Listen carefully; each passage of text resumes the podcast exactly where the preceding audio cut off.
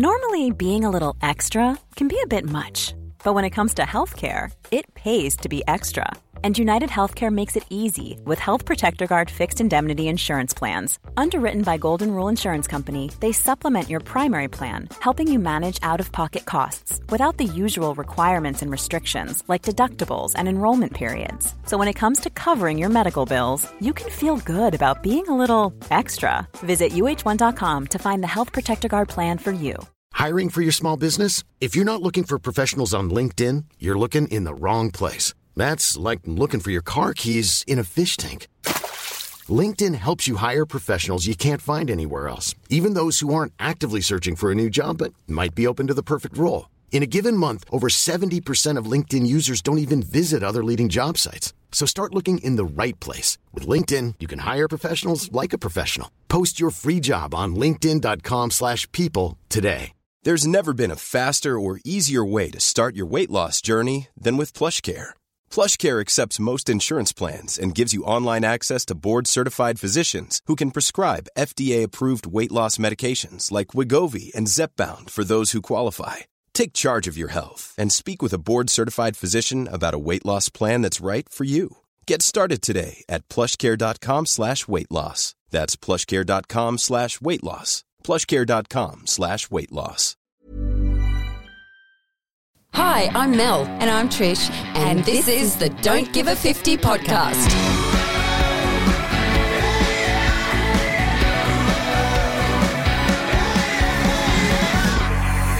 Let's make getting old the new gold, as you say. I like that. I like that one too. That was mine, Emily. That was mine.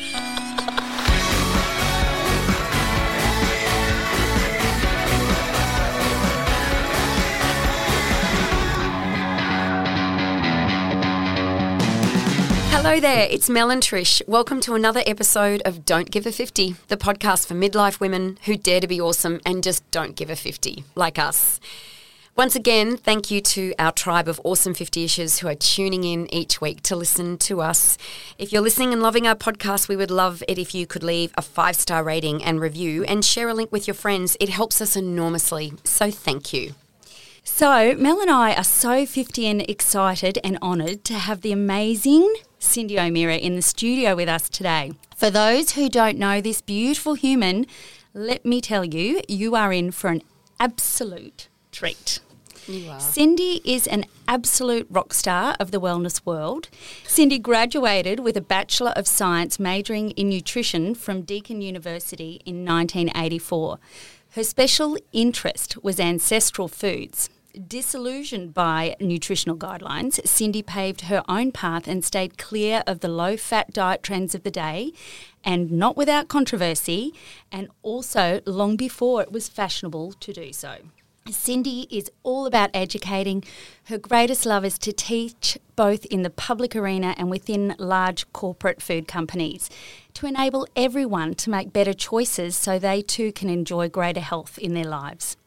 Considered one of the world's foremost experts, and on our humble podcast, in nutrition, and Cindy's also an international speaker with 40 years of experience in research and knowledge into nutrition, and achieved all this while bringing up three amazing, gorgeous kitties. I've just got to interject there. I am actually feeling really quiet. What have we been doing? Hashtag what have I been doing? What the 50 have we been doing? Inadequate. So welcome, Cindy. Welcome, thanks, Cindy. Trish. Thanks, Mel. It's lovely to see your beautiful smiling face across the desk here. It's nice to be here. You know, I have known you girls for probably 30, has to be 30 plus years, 30 years, I reckon. About 30 years. Yeah. When I moved to the coast in 89, I met both of you very quickly. And you were little babies. Was that memorable? You were just young girls. I'm sure there was some memorable moments in the surf club. There were. And definitely. We love that. We love those memories. Yes. Cindy, we've been talking a lot lately about embracing who we are, quietening the negative self-talk in our own minds and being kinder to ourselves. As teenagers through the 80s, many of us 50-ishers have dabbled with or completely tortured ourselves with fad diets and or yo-yo dieting. And so many out there are still confused and wrestling with beliefs around what's healthy, what's not, the calorie deficit mindset. So many eating trends, paleo, keto, veggie, vegan, just to name a few. It can get really overwhelming. There's a lot of O's in there. It's the Australian way. Add an O or an IE on the end. I love it. But honestly, being 50-ish women, it is inevitable that we're going through significant changes hormonally, physically and even mentally. How did you just stumble on a word? I did. Oh, my God, Trish. Rubbing off on you. You picked it up. Bummer. I wasn't going to let it go. Sorry about that, everyone. It's my role. And understanding that each and every body is actually different. We would love your advice on what you would encourage our gorgeous 50-ish tribe to be focusing on at this very season of our lives, because it's a big time of change. It's a big transitional period in our lives. So our first question to you is, what are some of the greatest food fallacies or misconceptions that we need to be aware of and let go of once and for all at midlife?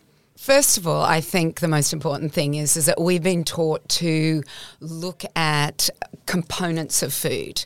So we're told, oh, that's good food, it's got protein. Oh, that's good food, it's got fat or no fat, or it's got no sugar, or it's got little salt. So we always have gone through those mechanisms of food. And I call it mechanistically looking at food as opposed to vitalistically looking at food. So when we vitalistically look at food, we look at the food for its whole.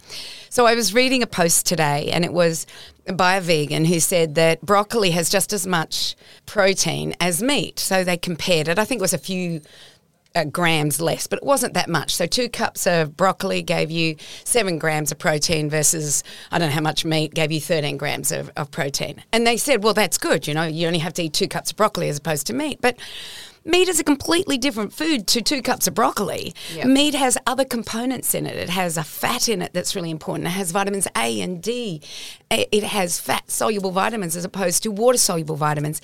It doesn't have phytates in it, which bind with minerals. So when I see this, I just know it's a complete fallacy. Yeah. When somebody says to me, butter's bad for you because it's got saturated fat, margarine's better because it's unsaturated, well, how's margarine made? What are the other chemicals that are added to it versus what butter is? So for me, there are 2 things I look at. I look at holistically looking at food, number one, and number 2, I look at the traditional and cultural ways that we ever use those foods. So margarine, let's just take that. 1920, it started as a cheap form of butter. By 1950, it was something that was lower in fat and saturated fat. And then it became something, it morphed into lowering your cholesterol. And then by 2009, we found out it had trans fats in it and it was unhealthy for us. But if I was to go back to 1920, I'd go, well, how long have we been eating butter? Versus, margarine versus butter. Margarine we just started in 1920 versus butter we've been eating for thousands and thousands of years if we were herders. So when you look at a food, don't look for it as a component part. So if you pick up a package and the package says, let's say a protein powder. Let's go protein powder. So it'll have a protein concentrate, isolate or hydrolysate. It might have a fat in it of some sort. If it's low fat, it won't. It may have a sugar in it. It'll have a flavour, an acidity regulator, a colour because they might want colour. But if you look at the ingredients versus looking at the nutritional panel, you actually see the real food. It's a bunch of chemicals. It's a shitstorm. Can I say that? You can. It's a chemical shitstorm. Whereas if I look at meat or an egg or something like that, and especially if it's organic or been grown using regenerative farming, that I know the quality of that food is what my evolutionary body needs. And I have an evolutionary body. You have an evolutionary body, Mel, and so do you, Trish. Yep. We do not have modern bodies. And we're living in a modern world trying to feed it modern food, not going out into the modern sunshine. You know, we wear sunscreens. We think that we can skip on sleep. We think we can skip on exercise. You know, I remember when those things came in that you sat in and it rubbed your butt. Oh, yeah. You know, one of those belts? Vibra-gyms or something like that. Mum's got one of those ones that you put your feet on and your whole body shakes. The kids love it and they say, Mum, put your feet on it, and then they film my face and it's... I'm doing actions, but you can't see that. But the most important thing is that our body needs to believe it's still a hunter-gatherer as opposed to a modern woman living in the as a 50-year-old in 2010, 2020. You know, we've got to start changing that narrative and realise that our body needs certain ingredients in order to be healthy. Okay, so 2 points that I feel that you've raised there really strongly, and that is that we need to be careful about the labelling of food. And also the second one is for those people that don't have the foundational knowledge, the nutritional knowledge that you do in terms of, you know, the hunter-gatherer, how do they know this? How do they gain that knowledge? How do they gain and grow that understanding of, like, when they go into the supermarket, what they should be eating versus what they shouldn't and how they should be careful with labels? Yeah. I'd read my book, Lab to Table. Okay. Stop being a lab rat and start making better choices for your table, because... There you go, 50 Issues, you've heard it here. Because what that does is that it explains every food in the supermarket. So if you're buying breakfast cereals, it'll explain how are these breakfast cereals made, what do they add to it, what is it doing to your body in the morning, what does it do to your brain in the morning. So it actually explains it in like 3-4 pages. It's not a big exposé on it. It's just this is it, what it is and what's the difference. So as we get older, we don't need as much sugar. So as we hit the 50s, the need for carbohydrates is for those women that are still cycling and are having babies and breastfeeding. They need the carbohydrates. That's so amazing. That's such a pertinent point, don't you think, Trish? Absolutely. About our specific needs at this time. Yeah, and it's not carbohydrates. We need less and less. And everybody will know this if they've continued the diet that they've been on since they were cycling and had their babies and breastfed and running around after their kids, and then they hit menopause or perimenopause, they'll start to put on weight around the middle. Yep. And that's a sign to say, hello, hey. Me, example what is this you talk of? Well, that's the time to say, yeah. Yep. I need to change my diet. And if you think about the hunter-gatherer, and all I ever do, like, so I did anthropology before I did nutrition. And so what I do is I think, what would life been like in a tribe? Who would have been getting most of the food? And it would have been our young men and our young women. It would not have been the older people because we don't need as much food. It's so interesting, isn't it? Because, and this is such a really good point, because when we are younger, and not all younger women have children, but they're still very busy, aren't they? So they're full-time careers, or you're a career and a mum. It is very busy. Physically, it's all hands on deck. You have very, very busy days, long days, often deprived sleep, you know. So it makes sense that you do need those carbohydrates. And even though we might think that we are incredibly busy in midlife, I mean, I still get up, you know, drag myself out of bed very early in the morning to exercise because I need that. I'm still not physically as busy as I was years ago when my children were young. So it actually makes sense, and we need to sit down, I guess is what you're saying, and adjust accordingly. Yeah, we do need to adjust accordingly, and people don't realise that. They think, well, I ate that when I was in my 20s. Yeah. And I fell into that trap. So I turned probably 52, I'd put on about 9 kilos. I'd never put weight on in my life. I was still eating the same foods. I was going into that perimenopause. I was getting aches and pains. My brain was not working. It was that seriously going into my 50s was really. I'm like going, even you, Cindy. Yep, I've amazed. I should have known that. Yeah. Even you fell into the trap. I fell into, and that. We've all fallen into the trap, haven't we? We're all there. That's so interesting because your diet would have been exemplary. I don't even know why I didn't put that word. Compared to the normal person. Like, and it would have been whole foods, beautiful, healthy foods. And that's the thing. People think that I'm eating really healthy. Why is this still happening to me? Yeah, and I did the same thing. I questioned that. But because I'm such a foodie, I went, well, it's got to have something to do with my food. And it wasn't until about 18 months to 2 years of whinging about it that I finally went, I have to do something. Yep. I have to do something. And so what I did was I pretended I was in the winter of the hunter-gatherer. Not a lot of food available. I had to get rid of fat deposits. So what happens when you go into the winter foods of the hunter-gatherer, which would have been very lean meats, not a lot of food, not much fruit, maybe winter fruits, and green. There would have been maybe greens around, maybe, but it wouldn't have been a lot of food. So I just went, I have to pretend to my evolutionary body what's happening is the winter of the hunter-gathererer. In 3 weeks, I lost that 9 kilos, and I've never put that back on. Wow. So are you do you maintain the winter hunter-gatherer I do it every year. Eating plan, or is it literally in our winter? That's when you strip back a bit. Yeah, I strip back in the winter. Wow. But when the summer comes, that's amazing. I enjoy mangoes and bananas and things like that. Okay, so you stay seasonal, which is how we grew up, didn't we? Very much so. You know, our parents couldn't buy fruits that weren't in season. No, that's right. They weren't available. And now you can buy mangoes in the middle of winter. You can. Yeah. And you can buy mangoes in Melbourne, yet they don't grow them in Melbourne. No. You know, so I'm very much of seasonal. Yep. So when I see, and I do have a farm, so I'm really lucky, and I do grow a lot of my foods. So I know what's going to be in abundance. Like in the winter, there's so much greenery. I have broccoli, I've got cauliflower, I've got lettuces, I've got every bit of greenery that I could possibly want. And so I stick with that. And then, of course, my cattle don't have as much feed because it's a dry season in the winter. So they're leaner, and I don't eat my cattle because I name them. So don't think that I do that. I'm on a farm. We just say they're going on a holiday. I name them. I can't even do holiday. So there's a farmer across the valley from me, and he sells his food at the local IGA. So I go there and buy his food. Oh. It's easier to get your head around that, isn't it? Easier. It's somebody else's daisy. So I do that yearly now. I pretend I'm in that winter, and I only need to be in that winter for 3 weeks.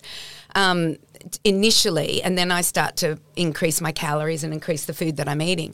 But any weight that I've gained over the summer, which was a normal thing for us to do. That's fascinating, isn't it? Because we all talk about gaining weight over winter and then losing it in summer. We got the beach body. And everybody is a beach body. Everybody is a beach body. I couldn't agree more. So, but that's really interesting, Cindy. So it's actually the opposite. The hunter-gatherer was opposite because food was abundant in the summer, and the body needed to put the fat on in order to survive the winter. And so that's why we had sweet fruits and fat animals, because the saturated fat would create an insulin resistance, which means that the sugar that you ate would be laid down as fat. And that's why people with diabetes who have insulin resistance lay fat down. Because their body is honed to do that. It's a survival mechanism. Yes. Do you know the longest fast in the world that has ever been recorded, and all he ate was water and tea for 13 months, this man? Oh, my gosh. He had enough fat on him. Whereas, we survive. Go without food for 4 hours and we think we're starving. Exactly. We think our throats are being cut. I haven't eaten. I'm starving. So I'm gobsmacked. 13 months. How big was he when he started? I know that he lost, over that 13 months, 320 grams a day. So think about 320 grams of fat. That's about 3,200 calories. So he actually, and if you can multiply that by the 13 months, you'll get how much he lost. I just remember it in increments. So, it was 320 grams. As a woman, we may lose 2,200 calories or 220 grams. So I lost approximately 2,200 grams a day over 21 days because I didn't give my body a lot of food. It kicked into something called ketosis, which means I use my fat cells in order to survive. You can eat fat to survive, or you can use your fat cells to survive. Because I was talking to this gentleman who's started the ketogenic diet, and he goes, I'm just not losing weight. And I went, have you reduced your amount of food that you're eating? Because if you're eating the fat that is equal to the amount of energy that you're burning, then your body's not going to access the fat that is there stored ready for a rainy day or a starving day. But him, and then he went, I never thought of that. So everyone thinks that they can do the ketogenic diet and eat whatever they want. As long as it's fat. Fat and protein. And you can have some, greens and things like that. I do the healthy keto way where I do it cyclically. So in the summer, I jump out of ketosis, and in the winter, I go back into it again. Wow, we need your book, definitely. Well, yeah, I've actually done the hunter-gatherer protocol, and what really amazed me is, when we're eating our so-called normal healthy diet, we can feel so fatigued and brain fog and whatnot. And when I have done Cindy's protocol, and when I have limited myself as you did, sometimes the clarity that you have and the energy is just amazing because obviously your body is so clean and it's just functioning how it's meant to. And when you're in that zone, you think, I'm never going to eat badly again. And you do feel like that. You go into that and you feel so good. And then what happens is that, you know, life gets in the way and you go to a party and you do this and you do that. So that's why I do it every winter. It's like my checkpoint back in. And it's what the hunter-gatherer would have done. My evolutionary body would have done that. And so I just check in. I got to admit, though, this year I couldn't check in because I had such a very stressful year and I hardly ate and I had no weight on me. It was like there was no way you can do that if you're like that. And in actual fact, if food wasn't available to me, it would have been a real crisis point if I was in the hunter-gatherer. And think about it, you know, like if food wasn't available to them, it would have been crisis. Number one, their menstruation would stop. Yeah. Therefore, they wouldn't be able to get pregnant that year, which would have been a good thing because if they did get pregnant, then they had not only them to survive, but the baby would have to survive. And probably together they would have died out. Mm. Yeah. So This whole thing about our body is it works well. You just have to feed it those right ingredients. And food is not the only ingredient. Sunshine's important for your sleep cycles, for your vitamin D and for circadian rhythms and so much more. Sleep's important for the cleaning of the brain. So that's the only time the brain cleans itself is in sleep.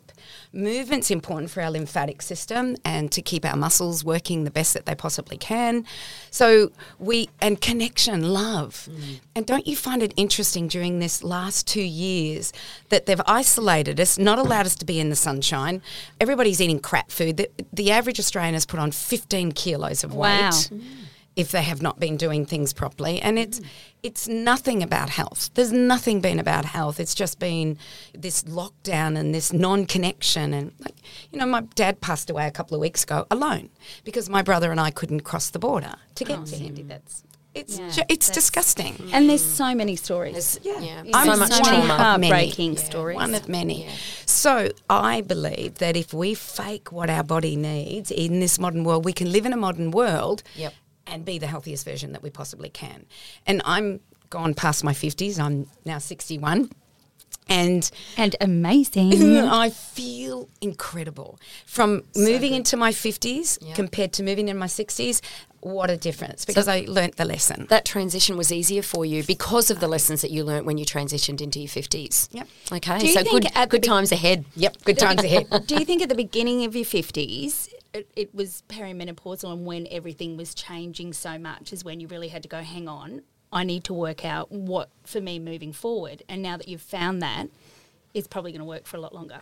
Most definitely. It was definitely a combination of going through perimenopause and into menopause. And I suffered, after I did that at the age of 52 where I changed everything, nothing. I didn't go through any of the symptoms people talk about in menopause. I didn't have, occasionally I'd get heated, you know, a little bit of hot flashes, but they disappeared very, very quickly.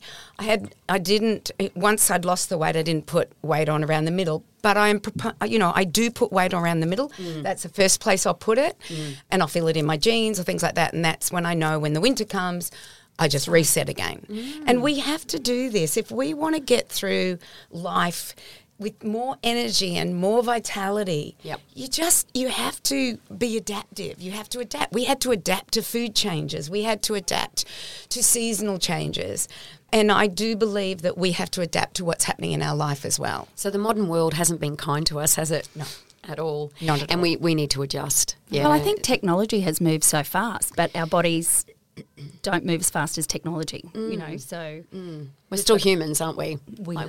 No changing that. We are. And we also know with technology, we know that at the blue light that affects your eyes, when you're watching at 11 o'clock at night scrolling, if people do that, I'm sure people don't do that, but if they do that,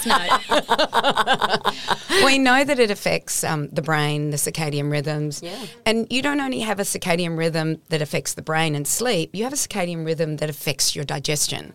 So your pancreas has a different circadian rhythm to your stomach, which has a different circadian. They're all different because the pancreas needs to work in the morning when you get up and you eat food and you need, you know, maybe insulin. So it will start working then, but it slows down at night. So if you're eating sugar at night, it's not working as well. And you will just put that weight on because it's like an insulin resistance. And what I love is that the hunter-gatherer knew it all. They knew it all, but they knew it through culture and tradition. We now know it because of science. Science is showing us. Yeah. There's just so much information. It's like breath work. You know, there's James Nestor's book, Breathe. There's another one on sleep. I can't remember the guy who put it on sleep. There's another one on the circadian rhythms of the digestive system. So we know this stuff is out there in the science world, but our hunter-gatherer knew it. We don't need to go to science. We just have to look at what would our hunter-gatherer have done? Gone to bed early, got up early. Yeah. Simplifying things. Yeah, just simplify. See the moon, because that's our cycle. Eat real food. Get out into the sunshine. Don't use sunscreen, you know, at every minute of the day. Like I see people putting sunscreen on at 6 a.m. in the morning when we're swimming. Yeah. That's me. I put it on my face. At 6 a.m.? Yeah. I'm staunch. I mean, I wear a wetsuit to protect my skin, and then I have olive skin, but I still, you know, I protect my face, so I put sunscreen on my face. So yeah, I'm conditioned to do that, and because I don't like getting sunburnt. But I don't like the feeling. Yeah, I don't know. I have quite sensitive skin, and so I do. So I've just completely conditioned myself to do that. Comes from also a lot of beauty kind of information and blogs and whatnot. Yeah. They're all like, you know, get up and put your sunscreen on. Make sure GPs sunscreen is the most important thing. Yeah, it's true. So, I guess it's everything in moderation. You know, taking on board what works. Let you have. Yeah, for sure. So, Cindy, given that the body is so complex, what are the sort of the absolute non-negotiables that we should be doing as women in midlife? If you were able to break that down or give, you know, a top 3 or a top 5, because I'm sure there are some of our listeners, some of our 50-ish tribe that might be going, oh my God, this all sounds awesome, but where do I start? I'm feeling completely overwhelmed, apart from reading your book, obviously, which would be a great place to start. But to give like a tip. When you said the body's complex, yes it is, but it has an innate intelligence. Once you've chewed your food, do you tell your stomach to produce the hydrogen chloride? No. So it has an innate intelligence. Give it the right ingredients and it will be the best that it can possibly be. As a person that is the matriarch of her family now, and my husband's the patriarch because every other generation has passed, so we're now it, I believe that I have a real reason for doing things right. So I want to be part of the solution. I don't want to be part of the problem. If I go into a grocery store and I buy packaged food from all over the world that's filled with chemicals and we haven't even talked about synthetic biology, which is just mind-blowing what they're doing to our food. But if I go into a grocery store and purchase that stuff, I'm part of the problem. So this is not about us. This is about the planet. This is about future generations. This is about our soil. This is about regen farming. This is about what am I going to do to make a difference on the world that I can do as an individual. Don't worry about the rest of the population, but if you choose to not go to the grocery store, go to your local farmer's market. Buy everything at your local farmer's market that you know has been grown ethically. By regen farmers, organic farmers, whatever it is, that they're non-chemical farmers, and go and buy individual ingredients. And if you know how to cook, you can use all of those individual ingredients from your meats, your fruits, your vegetables, your nuts, your seeds, your dairies. You've got a cookbook too? Because I'm a shopper. So many. They're so good. I have many. You're a good cook, but I'm not. It's basic. Throw the meat on the barbie, make a salad and roast the sweet potato. Oh, I'm happy with that. I think that I'm happy with that. We get so overwhelmed. Oh, I know I do. I get overwhelmed and I think... And it's kind of, I've got to do this, I've got to do that, and I've got to do that. And then it just gets so overwhelming and so hard that you just kind of almost freeze. And I know that I have gone through times, I'm a bit all or nothing. Like, you know, I'll be so focused and so healthy and, you know, and I love that. And then all of a sudden the wheels will fall off. And, you know, and I know that I'm the one responsible for bringing the food into the house. So... And then I bring all this beautiful food in and these two kids go, yeah, what are you trying to feed us now? Yeah, I know. What's this? Because I've been known to give them Cindy's probiotics and we call it the green drink. I usually throw a tantrum at that point. Just drink it. Well, that's a tantrum. You know, and it's so much pushback and sometimes it just exhausts me with that. But, you know, the thing is I'll never stop trying. Stand firm. I'll fall off the wagon, whatnot, but I'll bring it all back on. And I think that's the thing, is just being kind to yourself and just coming back on track regrouping, do the best you can, but then bring it all back. I really think it's our responsibility to teach our teenagers or our young adults. Like my babies are now 32, 30 and 28. So I have taught them from the beginning about good food. I've taught them about ethics and how do we become part of a solution and not be part of the problem. So the conversation with teenagers would be the same. Yes. Is that you start saying to them, sweetie, I understand that you'd rather have those chips with that crappy vegetable oil in it that's refined, that's causing real ill health with you. I understand that. Yeah. But we're going to be part of the solution. You're feeling depressed, you've got anxiety, but just keep eating those chips.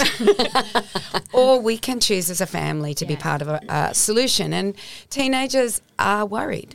They are talking about it. They are. The young adults are also talking about the 20-year-olds. And so if you're a 50-year-old with 20-year-olds, they're talking about it. They're worried about it. So I've just had a new grandson, and it was really interesting. The two of them, my son and his fiancée, because we can't get married at the moment. You know, we've had three scheduled marriages and they're all been kaput. But anyway, so we've got fiancées and babies, but no marriages and babies. It's hilarious. But anyway, the two of them chose to clean out together. And I'm thinking, why is my son cleaning out? What's he doing? You know, I'm not thinking that they wanted to have a baby. They did a 6-month cleanse, the two of them. Which is amazing. Then they got pregnant, and then I watched her, and she's a nutritionist. She's worked for me. She's lived around me for 5 years. So she ate cleanly. My son ate cleanly. Anyway, she wanted to encapsulate her placenta. So she got somebody to pick it up to dry it and encapsulate it for her. Anyway, I know the girl, and the girl said to me, I encapsulate heaps of placentas. There's only 2 placentas I've ever encapsulated that I thought were clean, and your daughter-in-law is one of them. Oh, she said, I've never seen a placenta like it. Oh, my God, I'm speechless again. Did you feel just an overwhelming sense of pride at that point? Very. I'm feeling proud of you. Yeah, I was. And I was proud of my daughter-in-law and my son, that they did all of that and they kept clean, and, you know, and they never faltered, those two. Yeah. And, you know, I think it goes back so much in society. There's the delayed gratification that is really, it's not a big thing. You know, everything's instant. There's convenience food, you know, everything's on finance, all of that stuff. So that thing of the past of delayed gratification, like evolution, you know, you had to plant your food, you had to wait for it to grow, and you had to be sparingly with it because it had to last. You know, we don't have that. So everything's like instant. I'm hungry. What can I eat? Let's go and buy something, rather than let's get the ingredients and cook it. Yeah, and then we're teaching our kids how to do it. And like I said, it's not hard. It's meat on the barbie. They would have thrown it on the fire. Yeah. And there would have been vegetables wrapped in banana leaves and thrown in the ground. Well, they have encapsulated their placentas. I'm still back there. I think they would have just eaten it. I don't think they had capsules. I'm amazed. Where have I been living that I haven't even heard of that? How naive am I? Well, you think of the nutrition that is in that placenta. So what are they going to do with it? Well, then they eat it like liver of a cow. They would have their... Your son and his fiancée are going to eat... Well, not my son probably, but... She's going to eat it. She encapsulated it is. So it's dried like any liver in a cow. And as Mel, as this girl who encapsulates, as she said to me, she said... A lot of them I wouldn't touch. Yes, because... But the mothers want them encapsulated. Because that's quite a detox, isn't it? Because I have heard that, you know, with especially the first child, it's such a huge detox. So that's why it's important to kind of do the detox before falling pregnant, because otherwise, Where have I been living? That's the only comment I've got there. Where have I been? Well, see, I have been a fan of Cindy's for years. And I'm a fan too. No, but I was listening to her podcast. We went down all many rabbit holes. Look at me. I say we went down rabbit holes. I was just listening. We went down many rabbit holes together. You were there with her, Trish. I was. I was walking around my farm feeling lonely, but I was happy because I had a friend in my ear. And occasionally she showed up in the flesh. Yes. I love that for you. It's interesting because we didn't do encapsulation of placenta 30 years ago. That just wasn't. But I planted a tree. Yeah, which, you know. I got my placenta and planted a tree. And because there's so many, you know, quite often after people have babies, there'll be a joke thrown in, oh, you know, when's the Barbie? When are we throwing the placenta on the Barbie? Because some cultures used to do that. They did the, yeah. Well, I've heard of that. Yeah. So it's just another form. I haven't heard of that joke though, Trish. Another form of throwing the placenta on the Barbie. Okay. A more palatable one, perhaps. I'm getting visuals, you two. So, Cindy, on that, like talking about encapsulating that and the instant gratification, supplementation, so many. It's like, oh, you've got to have this and you've got to have this and, oh, you know, and what about this? And, you know, there's ashwagandha, I can't even pronounce it. And ashwagandha. That's the one. That's the one. Green powders, vitamins, minerals, apple cider vinegar, gummies, all of that. And I guess supplementation we could probably talk about for another couple of hours. But is there something at this age that we should be definitely looking at? I know that being a celiac, I'm always told magnesium. And also at this age, iodine is so important. But I know it's something that you really need to see a practitioner about. You can't just go willy-nilly with iodine. I know when I was having babies and I was at a naturopath and she gave me iodine and some other herbal drops, and you meant to put the iodine on your wrist, but you didn't listen. My attention to detail is not great sometimes. Don't actually, tell us where you put it. No, I ingested it instead of putting. No, well, anyway, I thought it was the other drops. So the other drops I had to take like, you know, 3 under my tongue or something and 1 drop of iodine. So I've just had this big guzzle of iodine and then gone, hang on, that's not those drops. That tastes different. So I was on the phone. Actually, I'll have to tell you a really funny story this morning. So at the moment I'm seeing a naturopath. I'm doing a gut cleanse with Kirsty Wirth of Cultured Wellness, who we'll have to talk to as well because she's brilliant. And so they've given me a vitamin D spray for my tongue. It's almost identical to the beautiful Kim Morrison's the lavender oil spray. So this morning I've got up, I opened my mouth and gone, kush, kush, kush. I've gone, oh my God. It's actually lavender oil. So, if my breath is smelling really pretty today, yeah, it's all thanks. Anyway, if I was going to sum up supplements as in a really small nutshell, and I do talk about it in my book, is that once again we look at nutrition mechanistically. So we go, oh, you need vitamin D. Oh, you need vitamin C. Oh, you need this. In nature, where does vitamin C sit by itself? Where does vitamin D sit by itself? Where does vitamin E sit by itself? And I can tell you the research on vitamin E and alpha-tocopherols is not good. If you are taking more than 40 milligrams of vitamin E as an alpha-tocopherol, you're doing a disservice to the a body, especially the female body. 40 milligrams a day? 40 milligrams a day, which is the RDA. So if you're eating, if you're doing 1,000 milligrams, you're doing a real disservice to your health. And we're starting to learn this. So I do not take any synthetic supplements. Yeah. I don't take any supplements that are in isolation. Unless it's a life-threatening situation and you need to take it. You take it as a medication. You don't take it as something you do every single day.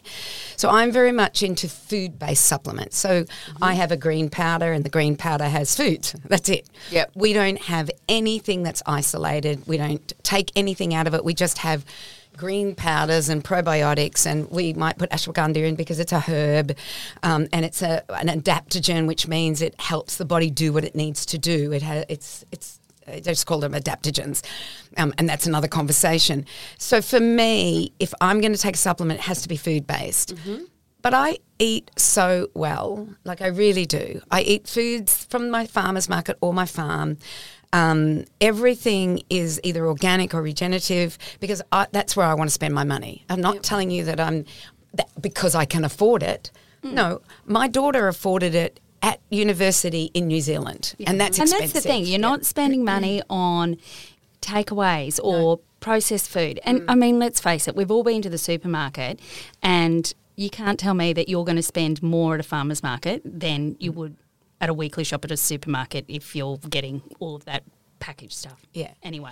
And plus, you think about it, there's no packaging. You take your basket, you put your apples in, there's no plastic bags. So nice. There's no need for any of it. And you're getting that connection. And you're getting a connection to a local distributor, and that local distributor means that the economy stays in our local area. And I'm very much for supporting the locals. So with supplements, I don't know where they're coming from. I don't know who's making them. I have no idea. Whereas with my food-based supplements, I know exactly where they're coming from. It's either Australia or New Zealand. Yeah. So I guess it all boils down to just doing the research and educating yourself. Yeah. And going with trusted sources, which, of course, Cindy is. So with the show notes, we'll put all of the ways you can contact Cindy. Cindy, one last question for you. If you could travel back in time, what advice would 50-ish Cindy give to Cindy in her 20s? Do what you do best, go out and have fun, have adventures, love lots, laugh lots, live lots, and leave a legacy. Yeah. Oh, my God, basically what you're doing. I love that. Love that. Cindy, Mel and I can't thank you enough for making the time to record with us amongst your hectic schedule. We appreciate you so much. I know that you have been there for me through my life with my ups and downs and constant nutritional growth, for the want of a better word. Your wisdom and knowledge about nutrition is absolutely second to none. So 50 and smart. And just thank you for all that you do. Thank you for being you, you gorgeous thing. Thank you. You're awesome, Cindy. Thanks so much for listening to the podcast. Don't forget to rate, review, share with a friend and subscribe so you don't miss an episode. Follow us on Instagram at Don't Give a 50 or email us any questions you have at hello@don'tgiveA50.com.au. We'd love to hear from you. Tell us what topic you'd like us to tackle next. Don't be shy, because Trish and I are not shy. This is a judgment-free zone and we're always happy to hear from you. I think we agree, Trish, life is for living. Buy the shoes, eat the organic real food cake, drink the organic wine in moderation. We didn't even get onto that. No. Use the good stuff, whatever or you whiskey. Want. I know that some people in this room don't mind a shot of whiskey. Whatever you want, just look after and be kind to yourself, and don't give a 50, because we are all awesome regardless of age, and living is an absolute privilege. And people, just eat real food.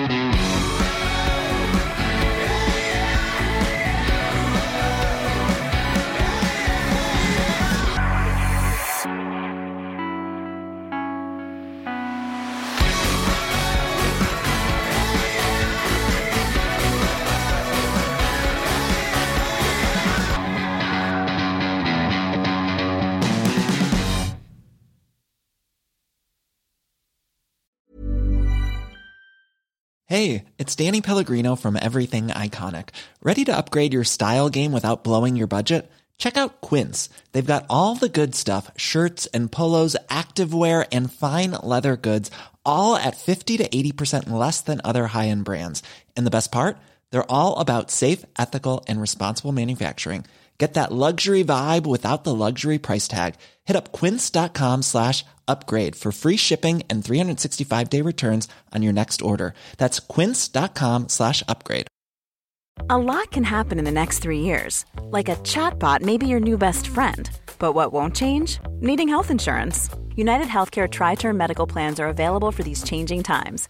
Underwritten by Golden Rule Insurance Company, they offer budget-friendly, flexible coverage for people who are in between jobs or missed open enrollment. The plans last nearly 3 years in some states, with access to a nationwide network of doctors and hospitals. So for whatever tomorrow brings, United Healthcare Tri-Term Medical Plans may be for you. Learn more at uh1.com. Hey, it's Paige DeSorbo from Giggly Squad. High quality fashion without the price tag. Say hello to Quince. I'm snagging high-end essentials like cozy cashmere sweaters, sleek leather jackets, fine jewelry, and so much more. With Quince being 50 to 80% less than similar brands. And they partner with factories that prioritize safe, ethical, and responsible manufacturing. I love that. Luxury quality within reach. Go to quince.com/style to get free shipping and 365-day returns on your next order. Quince.com/style.